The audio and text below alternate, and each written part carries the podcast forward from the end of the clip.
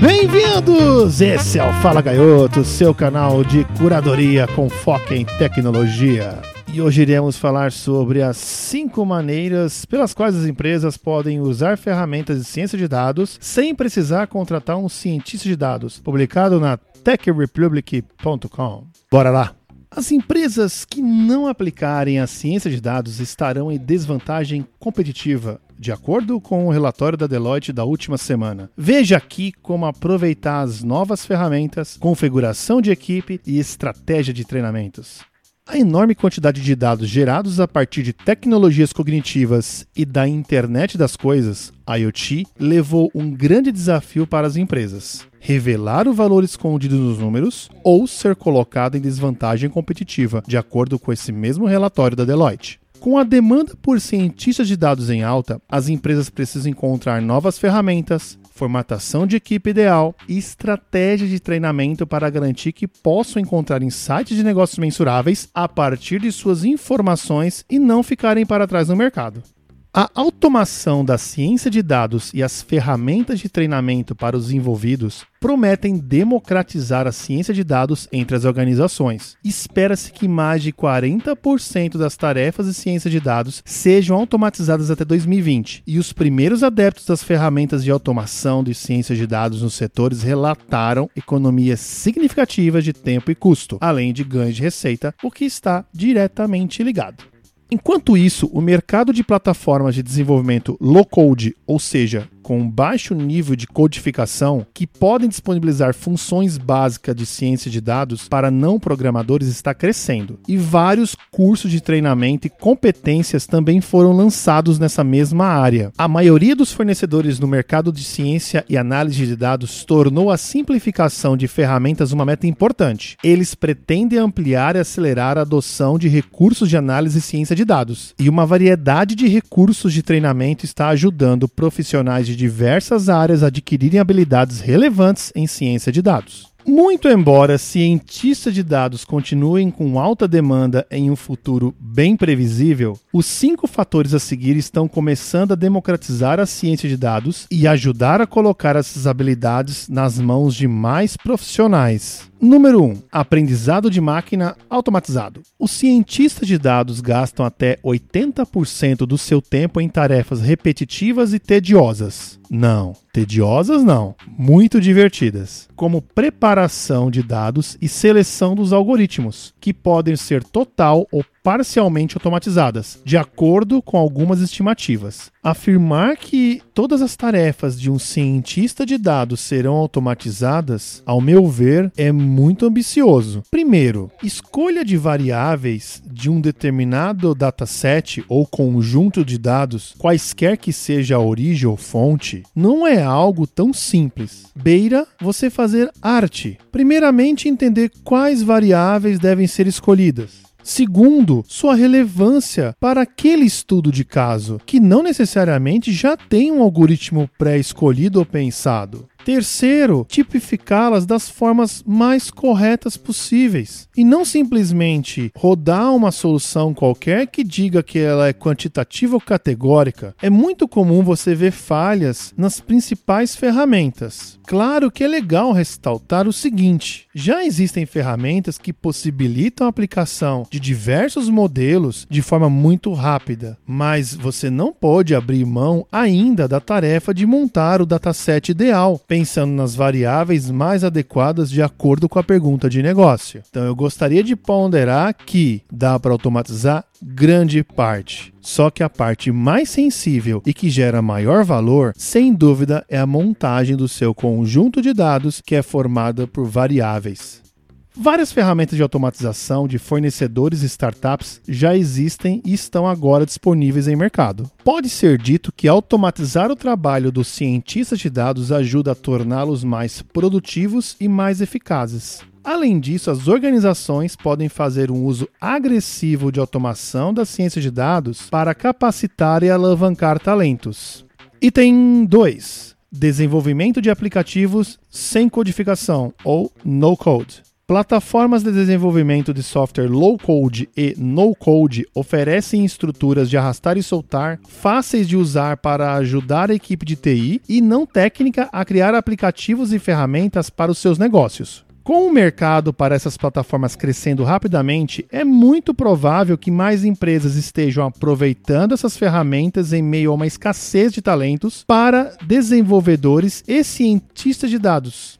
Como contribuição, eu gostaria de citar algumas que já estão no mercado, como Alteryx, DataRobot. São soluções que ajudam bastante no dia a dia do desenvolvimento de um projeto em ciência de dados. Soluções em cloud também oferecem essa facilidade com o drag and drop, como a própria Microsoft Azure com o Machine Learning Studio, a própria A W S com o SageMaker, entre outras. O interessante aqui é você evitar a adição de código R, Python ou qualquer outra linguagem que tenha bibliotecas desenvolvidas já trazendo fazendo modelos estatísticos para que você tenha velocidade naquele desenvolvimento em si, evitando inclusive falhas de codificação. É importante lembrar também que o trabalho de codificação, sem dúvida nenhuma, é o de menor esforço dentro de um projeto de ciência de dados, pelo menos durante o seu deploy. É óbvio que há um esforço interessante a ser reduzido durante o projeto em si.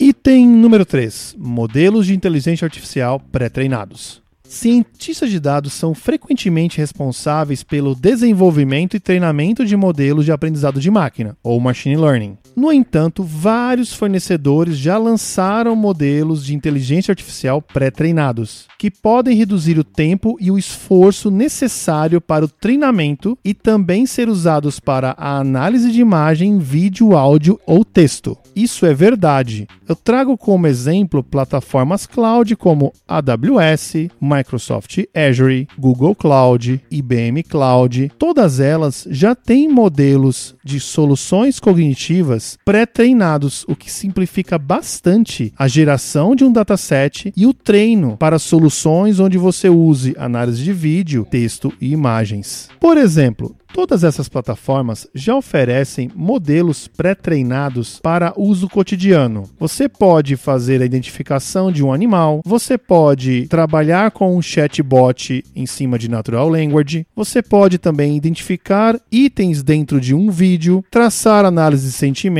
entre outras funções. O que começar do zero com um dataset que te pedirá gerá-lo de alguma forma e aí sim treinar o modelo, toma bastante tempo. E isso faz bastante sentido enquanto reaproveitar uma A P I ou A P I existente. Podemos certamente esperar mais modelos pré-estabelecidos para chegar ao mercado nos próximos meses, com facilidades que trarão maior velocidade em projetos cognitivos. Item número quatro. Análise de dados no modelo self-service. Usuários empresariais e não T I podem agora acessar ferramentas que fornecem insights baseados em dados sem ter um cientista de dados ou um analista na equipe. Algumas dessas ferramentas auxiliam no processo de desenvolvimento e implantação de modelos de aprendizado de máquina, machine learning. Por exemplo, permitindo que os usuários de negócio realizem tarefas complexas de análise de dados e obtenham insights sem depender de cientistas de dados. Essa afirmação, dentro do contexto até então, faz sentido. Eu me preocupo com a profundidade de uma análise. Você analisar um número e chegar a uma conclusão que ele é bom ou ruim para o negócio não é tão complexo, principalmente quando você entende no negócio. O problema é aplicar algum modelo estatístico e explicar os resultados. Para isso, é necessário ter um background estatístico para explicar como um determinado resultado foi obtido. Item número cinco. Aprendizagem acelerada. Cursos de treinamento em ciência de dados e competências específicas continuam crescendo em quantidade. Em alguns casos, falta um pouco de qualidade quando se fala em profundidade. Haja ad nessas frases. Neste caso, me refiro a conhecimento estatístico e técnicas de análise de dados também, não somente ferramenta. Em todo caso, eles são direcionados ao ensino de profissionais com habilidades básicas de ciência de dados, também chamados Citizen Data Science, em em um curto período de tempo. O Citizen Data Science é um profissional com um conjunto de competências mais básico ligado à análise de dados, sem uma total profundidade em estatística, mas que pode ser aportado com a ajuda de ferramentas, como a gente vem citando neste artigo. Podemos resumir o item cinco dizendo que tais cursos destinam-se a permitir que os profissionais desenvolvam habilidades básicas de ciência de dados para projetos muito rapidamente. As empresas precisam adotar uma abordagem multidisciplinar, mais ligado a níveis de profundidade no trabalho de ciência de dados, em meio a uma escassez de talentos qualificados que inclua vários dos métodos acima. As empresas que buscam construir um exército de cientistas de dados podem continuar a lutar para contratar os talentos desejados e acabarão gastando mais em salários e ficarão presas com excesso de capital humano nos próximos anos. Aqueles que utilizarem novas soluções de automação, self-service e treinamento podem mitigar a escassez de cientistas de dados sem gerar contratempos. Vejo como relevante neste artigo comentar sobre capacitação. Montar um time de cientistas de dados não é simples e muito menos trivial. Vejo como uma mola propulsora você identificar talentos em sua empresa e treiná-los, capacitá-los nas ferramentas e nas técnicas estatísticas. Isso sem dúvida alguma ajuda a alavancar. Obviamente, ter um ou dois camisas dez em ciência de dados irão potencializar melhores resultados, pois profissionais com base de conhecimentos similares conseguem discutir e chegar em resultados diferentes, melhores, mais apurados e com maior profundidade para qualquer tipo de pergunta. Alisson Denisco Hayomi, Senior Editor, escreveu esse texto que foi analisado e comentado por mim, Sérgio Gaioto. Qualquer dúvida, sugestão, anseio ou qualquer outro sentimento que eu despertei em você, é só escrever para o e-mail correio arroba fala gaioto ponto com ponto b r. E por hoje é só. Tchau! Este trabalho de curadoria é também uma homenagem aos autores, sites, blogs, portais e empresas que investem seu tempo compartilhando conhecimento. E este podcast foi produzido e editado por Sérgio Gaioto.